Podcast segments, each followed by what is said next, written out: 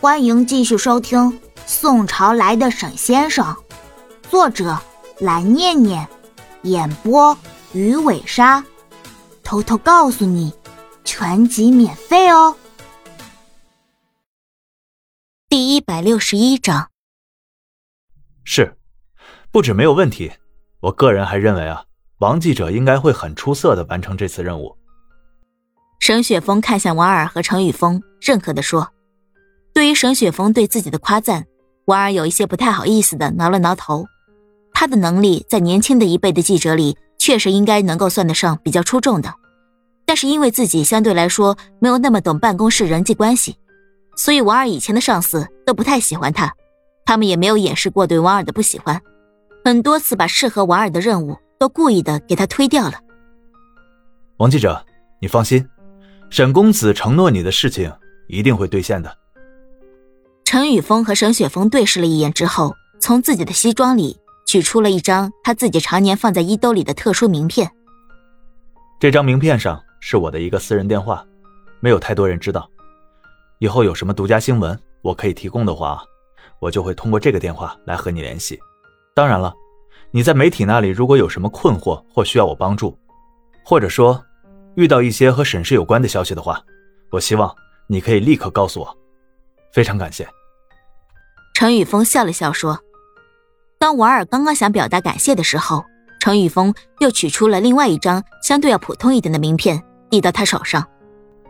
这张的话就是另外一张了，我们的新闻办公室，这里的负责人也是我的好朋友，你就直接和他联系就可以了。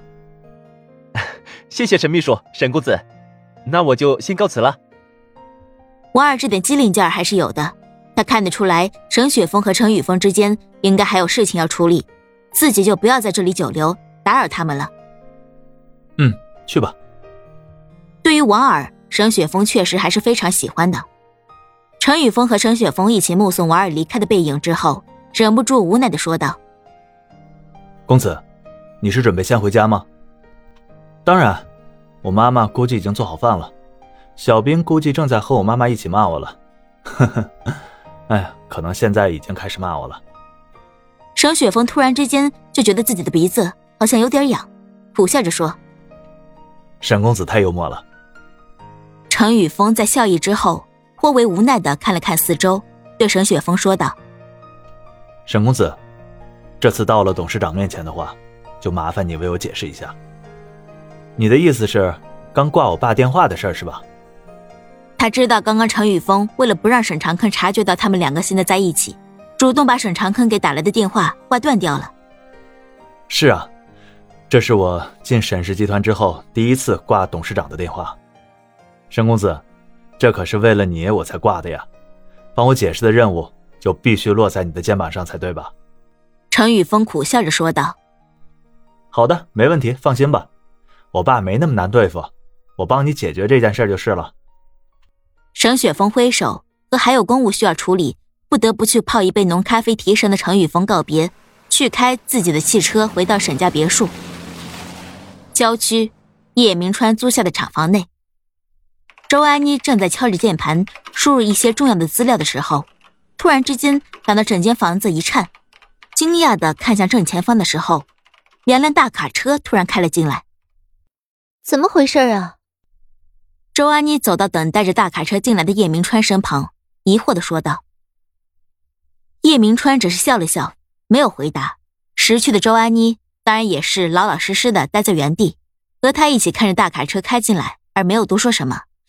要是叶明川不想说的话，他犯贱啊，去多问。周安妮可不是贱骨头，至少现在不是。”叶先生，老胖从左侧的卡车上跳了下来，笑了笑说。卡车上是您要的东西，两大车，完完整整，正好，一点不多，一点不少。嗯，很不错。叶明川对于老胖的办事效率还是十分满意的，转过头看向周安妮说：“给我立刻雇佣二十个工人来，只是需要他们撒东西就可以了。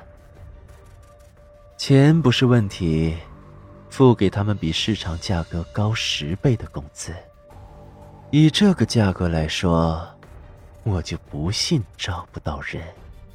人为财死，鸟为食亡。现在这个时代的人都是贪钱的，叶明川确信这一点。放心，我知道了。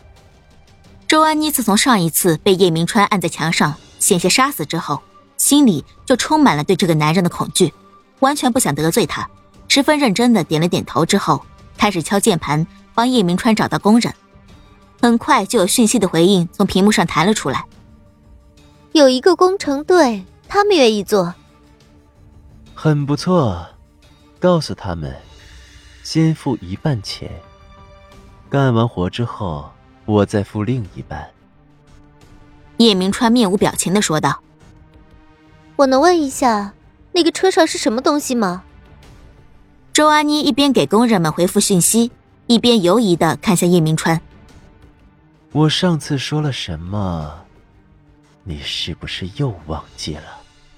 叶明川的眼神一下子又冷了下去，让害怕的周安妮连忙点了点头，说：“没有忘记，没有忘记，我不问，我不问。”哼，老寿，跟我过来一下。跟这个蠢女人待在一起，确实让叶明川感到很不高兴。是啊，哼。老胖也是打心眼里鄙视周安妮。和叶明川向外走去透气的过程当中，疑惑的看了看四周，问道：“叶先生，黑影那家伙去哪儿了？怎么又不见了？”“呃，我也不知道。”叶明川看了看四周，拍了拍脑袋，才想起来了，黑影到什么地方去了？一时之间苦笑着，自己脑子又没有弄清楚。啊，他呀，有事情要去办，是我交代他去办的。应该不会有什么太大的问题。啥？老胖十分纳闷的看向叶明川。他们是去提前攻击沈雪峰了吧？你想太多了。杀沈雪峰这件事，必须由我亲自来做。我让老胖带着尸鬼去阻拦罗印和那个女人赶来。黑影现在和他联系去了。叶明川当然不可能把击杀沈雪峰这么重要的事情交给手下去做。本集播讲完毕，记得点个订阅哦。